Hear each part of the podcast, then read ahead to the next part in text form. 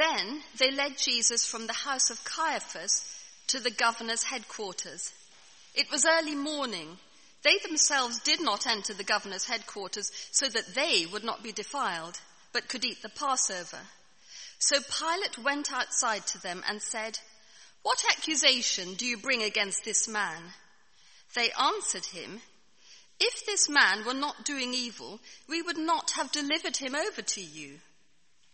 Pilate said to them, Take him yourselves and judge him by your own law. The Jews said to him, It is not lawful for us to put anyone to death. This was to fulfill the word that Jesus had spoken to show by what kind of death he was going to die.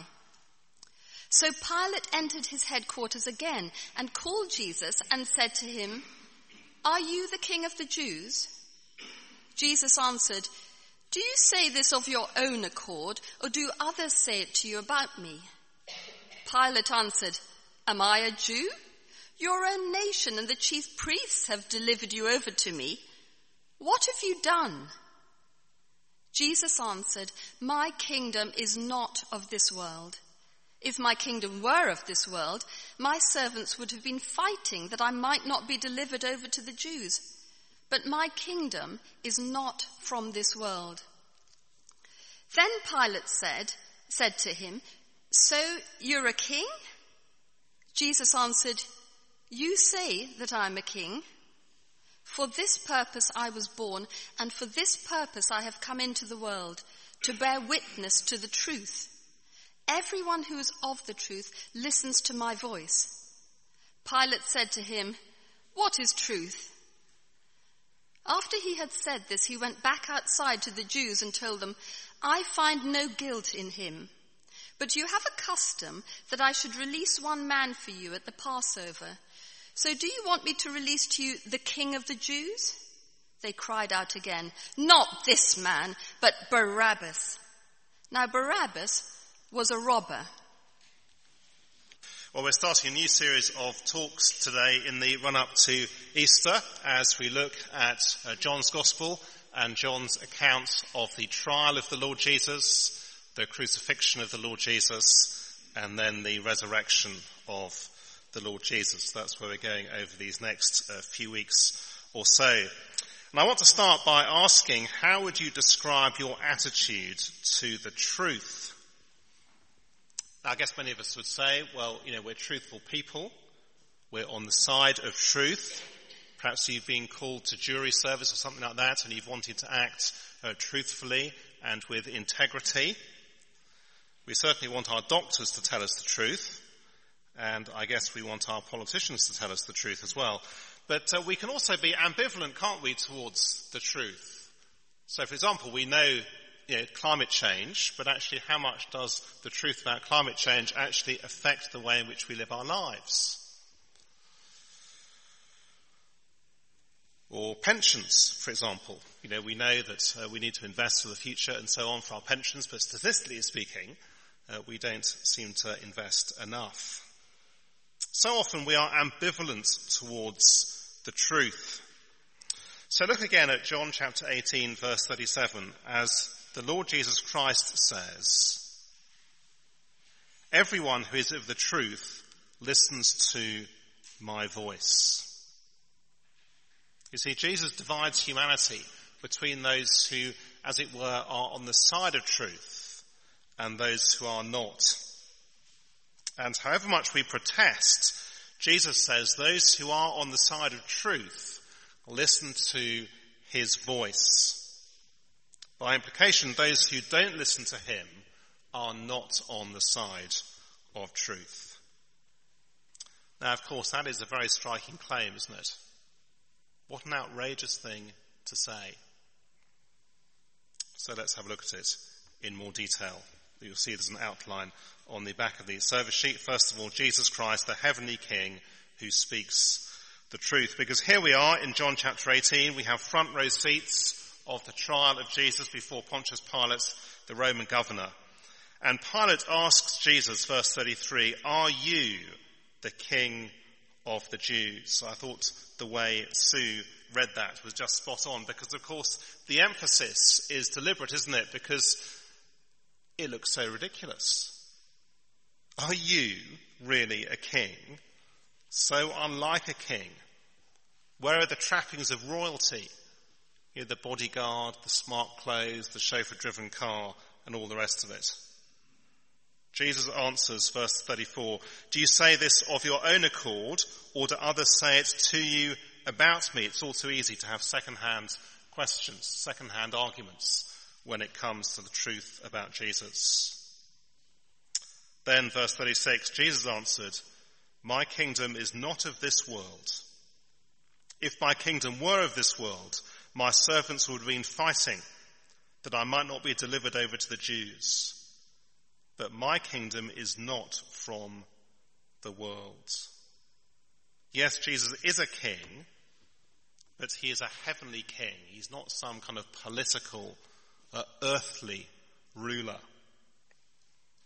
Back in John chapter 6, after Jesus miraculously fed uh, 6,000 people with just a few loaves of bread and a couple of fish, the, tr- the crowds tried to make him their king, a political king who would deliver them from Roman occupation. And what did Jesus do? He withdrew himself from them. Similarly, when he was arrested, he had to tell the trigger happy Simon Peter to put his sword away. Because Jesus Christ is not some earthly physical king or ruler who will try to establish his kingdom by force or by political guile. He is a heavenly king, far greater than any mere physical earthly ruler or leader or president or prime minister. He's the creator, the sustainer of the world, the one who rules the world, the one in charge of the nations. Now there's just a little hint of that, I think, in our passage, verse 32. We get just a hint of it as we read, this was to fulfill the word that Jesus had spoken to show by what kind of death he was going to die. Jesus has been arrested. He's put, been put on trial once already by the religious establishment and they have resolved to kill him. Now the Jewish authorities were allowed to carry out the death penalty, but by stoning. But they don't want to do that because they don't want to shoulder the blame for Jesus' death, which is now why at this point they've handed him over to Pontius Pilate, the Roman governor, instead. The Romans used crucifixion for their capital offences. And it is precisely by crucifixion that back in John chapter 12, Jesus has said he is going to die. Now isn't that very extraordinary? Very few of us can determine how we are going to die. Yet even here, when Jesus looks so weak, when he looks so very un in control of events as they unfold, as he heads towards crucifixion, he is going to be killed just as he said he would be. He is God's king. Jesus' kingdom is not of this world. Just imagine for a moment that Jesus had set up a political kingdom in this world. Imagine that he hadn't died. Why? We'd have no hope of heaven, no hope of life in the next world. There'd be no forgiveness from God, no assurance of knowing him. We saw a few weeks ago, didn't we, in John chapter 11, that Jesus died so that on the judgment day we needn't face God's judgment. But without that, we'd have no hope of eternity. Thank God that Jesus did die. Thank God that he wasn't some mere earthly ruler. Thank God that he is indeed God's heavenly king. It's why, of course, the cause of Jesus Christ will never look impressive in the eyes of this world. It's why I take it those who follow Jesus will rarely be prized or rarely be powerful in this world. Because Jesus' kingdom is of another world. Now that, of course, is so different, isn't it, from many of the world's religions which want to create uh, power in this world. And the most obvious, I guess, is Islam, so focused on this world, seeking to bring in Sharia law, working to establish Islamic governments, linking aid to programs of Islamization, treating those of other faiths as second class citizens, forced conversions, and so on, all because they are aiming to establish a kingdom in this world. The Lord Jesus goes on, verse 37. For this purpose I was born, and for this purpose I've come into the world to bear witness to the truth. Everyone who is of the truth listens to my voice. Now, of course, for Jesus to say, I came into the world, it's rather extraordinary turn of phrase, isn't it? I came into the world. It implies that he existed beforehand. The story is told of a little seven year old boy called Johnny who was asked to do a project on his family origins for his homework. So he got home and immediately he, he said to his mum as soon as he was through uh, the front door, Mum, where did I come from? Well, she was a little bit taken aback, not quite expecting that conversation. And so she said that uh, a stork had flown by one day and uh, put Johnny on the front doorstep in a basket. Well, Johnny then phoned up Granny and said to Granny, Granny, where did Mummy come from? And Granny, funnily enough, said the same thing. A stork flew by one day and put uh, and put Mummy uh, on the front doorstep in a basket. He then said, Granny, where did you come from? And she explained that she had been uh, found in a cabbage patch. Well, having completed his research, Johnny went. Um, he, fa- he, he got his piece of paper out. He started his school project, and he started writing. There hasn't been a normal birth in my family for at least three generations. Well, there wasn't with the Lord Jesus either. He existed from before the beginning of time. And then, of course, as he comes into the world, he brings the truth about God, the man from heaven who comes to earth, fully man, fully God.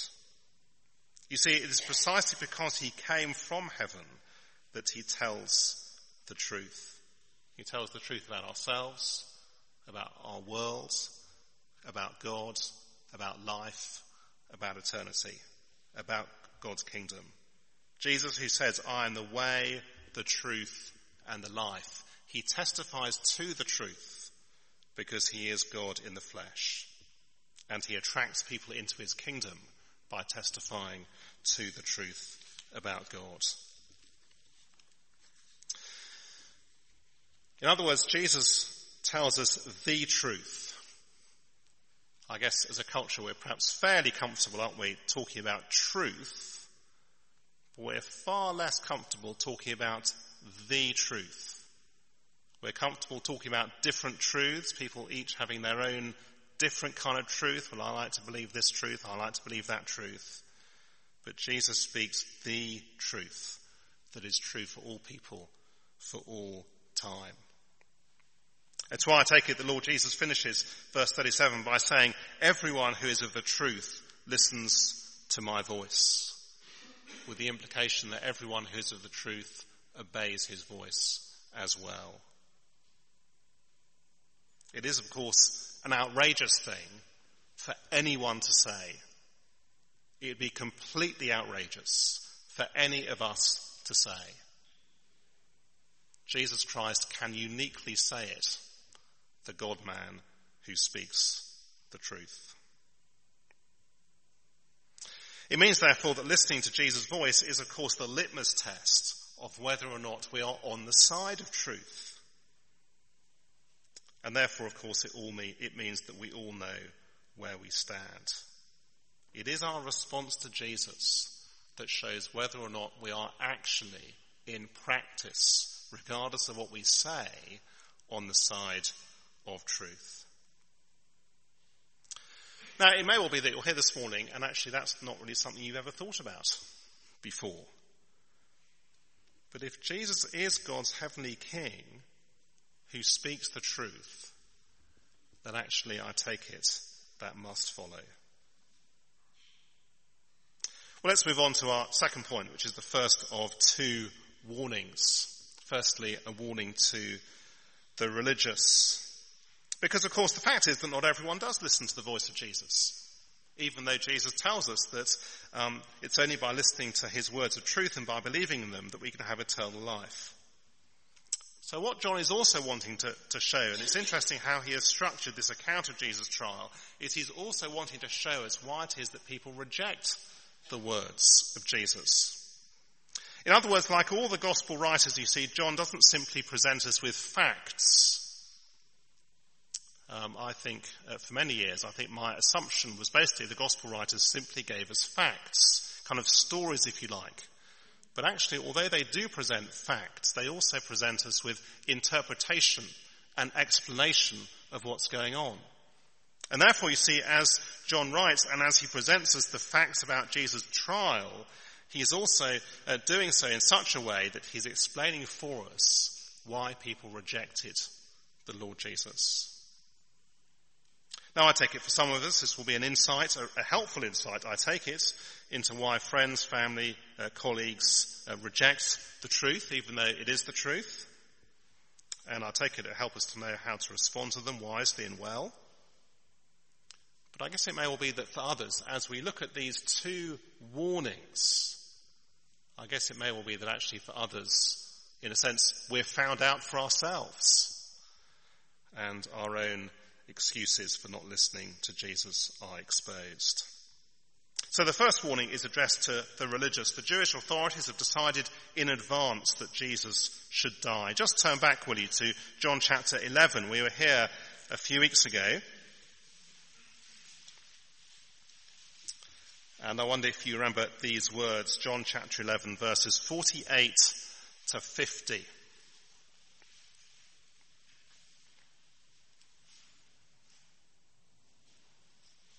Jesus has become very popular. Lazarus has been raised from the dead. The crowds are following him. The religious authorities fear civil unrest. And what do they say, verse 48? If we let him go on like this, everyone will believe in him, and the Romans will come and take away both our place and our nation. But one of them, Caiaphas, who was high priest that year, said to them, You know nothing at all, nor do you understand that it's better for you that one man should die for the people not that the whole nation should perish. In other words, let's plot to kill Jesus. What are they concerned about? Notice they're concerned about their place. In other words, the temple and the whole temple system and the nation and presumably their place within it.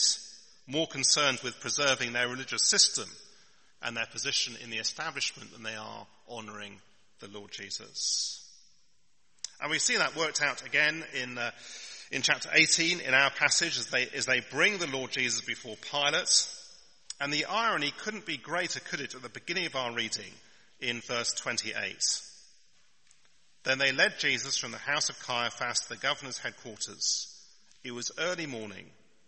They themselves did not enter the government's headquarters so that they wouldn't be defiled, but could eat the Passover. They're concerned, we're told, not to defile themselves. They won't enter the palace of the Roman governor. And yet all along they are plotting a man's death. They have no charges to bring. The best they can do is in verse 30 is to say, uh, look, he must be guilty of something, otherwise we wouldn't have brought him before you for trial. Try standing up and telling that to Southwark Crown Court tomorrow afternoon. Here then is a warning against religious hypocrisy. Their concern for outward show, outward defilement. Uh, they want to be seen playing the part, going through the motions of religious observance. But actually, in their heart of hearts, they hate Jesus and they hate the truth that he speaks.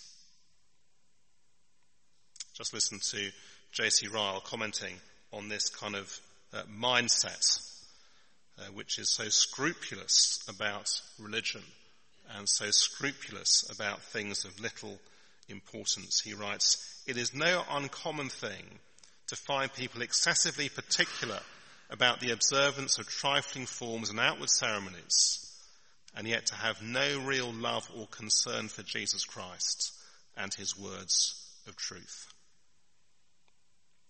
It's possible to be scrupulously religious, to be a fully paid up member of the religious establishment, yet to have no concern whatsoever for the words of truth that the Lord Jesus speaks. I think of a man at a church we used to go to. Without fail, he would turn up at the uh, eight o'clock uh, Sunday morning service. Without fail, he was polite, he was friendly. Yet what delighted him most was when the person taking the service was wearing robes. And whether or not he actually knew Jesus Christ and trusted the words of Jesus, I never really found out. Or perhaps you think of the example of some denominational leaders who reject the words of Jesus, and yet they are scrupulous to maintain their own religious traditions and their place within the establishment. Or a friend of ours from a religious background some years ago, he came to a lunchtime talk up in the city, and he said to me at the end, this really isn't my thing.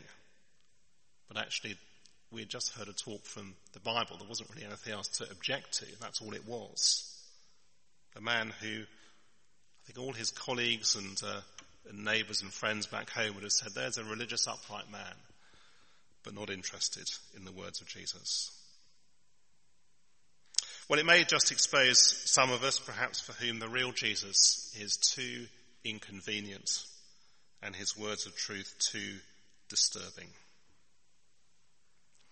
But then the second warning is to the secular in verses 33 to 38. So the first warning to the religious and the second warning to the secular. Because very strikingly, just as the Jewish authorities, they had their moments, they had their opportunity to hear the words of Jesus and to respond to the words of Jesus, and they fluffed the opportunity.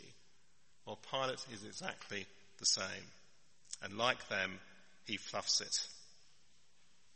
Do you notice that as well as Pilate asking questions of Jesus, Jesus then sort of turns the tables and begins to ask questions of Pilate. Verse 34, do you say this of your own accord, or did others say it to you about me? It's often the way I think we, you know, we can uh, so easily imagine that we are the ones who are asking questions of Jesus, in a sense putting him under the spotlight. But actually the tables then turn and we very quickly find ourselves under his glare. I wonder if that's an experience you have had for yourself. You can always tell who's been driving our car most recently by the radio station that the car is tuned into. And, uh, well, if Rachel's been driving, as you would uh, imagine, it's generally something fairly civilized and cultured, Radio 3. Um, probably Radio 3, possibly Classic FM on a bad day, but uh, normally Radio 3, all very civilized. Um, if I've been driving the car, well, let's just say it's probably something, something different from that. I won't go into any more uh, details.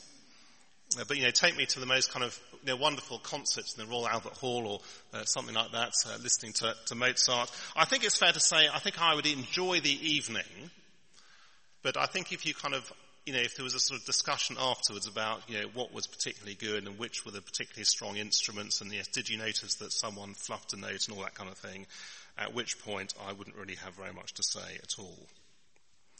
Now, of course, all of that, it, it would reflect on me, wouldn't it? It wouldn't reflect on the, on the people in the orchestra or on Mozart as a composer. It would simply reflect on me. It would show me up. And in just the same way, as we see how Pilate reacts to Jesus' claim to be king, actually it tells us far more about Pilate than anything else. It puts the spotlight on him. Same with us, our response to Jesus, to uh, the truth that Jesus speaks, exposes us and exposes our attitude to the truth. And Pilate is just, he's, he's very contemporary, isn't, isn't he? In verse 38, as he simply says, what is truth? It may be that he appeals particularly in our postmodern age when it's fashionable to doubt even the very notion of truth. But there have always been those who have excused their unbelief by pretending that you can't really know the truth anyway. After all, there are so many different truths, so many different religions, so many different paths. What is the truth? So many different interpretations of the Bible. What is truth? At times it can be an excuse for intellectual laziness, not really wanting to investigate the words of Jesus. There may be some here perhaps, and we would use that excuse ourselves. But it seems to me as Jesus spotlights Pilate like this, it really simply shows his hypocrisy. He claims to be interested in the truth. And yet actually when he comes face to face with the Lord Jesus who speaks truth, he is far more interested in, well, just pragmatism, as we will see next week. There's precious little interest in truth at all. In other words, Pilate shows us, you see, it's, it's possible to come face to face with Jesus, face to face with the words of Jesus,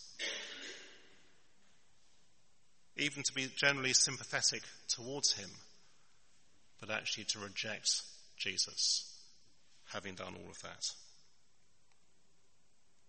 I guess Pilate shows us the danger of asking questions about Jesus, saying we want to find out the truth about Jesus, but actually never really holding on to the answers. You know, as if they kind of go in one ear and out the other. Uh, perhaps we know people like that. Uh, perhaps we're in danger of doing that ourselves, never really holding on to the truth and taking it to heart, never taking action. I guess there's a challenge there for all of us, isn't there? Isn't there? Whether we are uh, followers of Jesus Christ this morning or whether we're investigating the Christian faith in our own hearts. What are we doing with the truth about Jesus that we hear? What are we doing with the truth about Jesus that we know?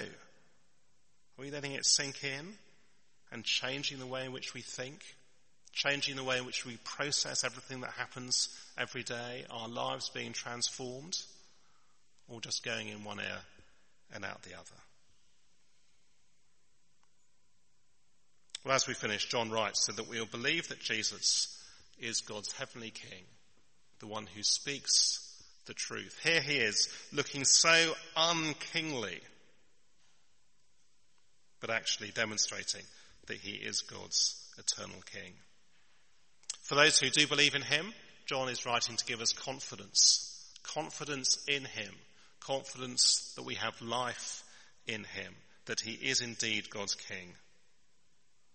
For those who don't, he wants to expose us so that we too might come to put our trust in him and be certain of life with God in this life and the next. And he wants to challenge us. What are we doing with the truth that we hear? Do we respond as those for whom truth doesn't really matter?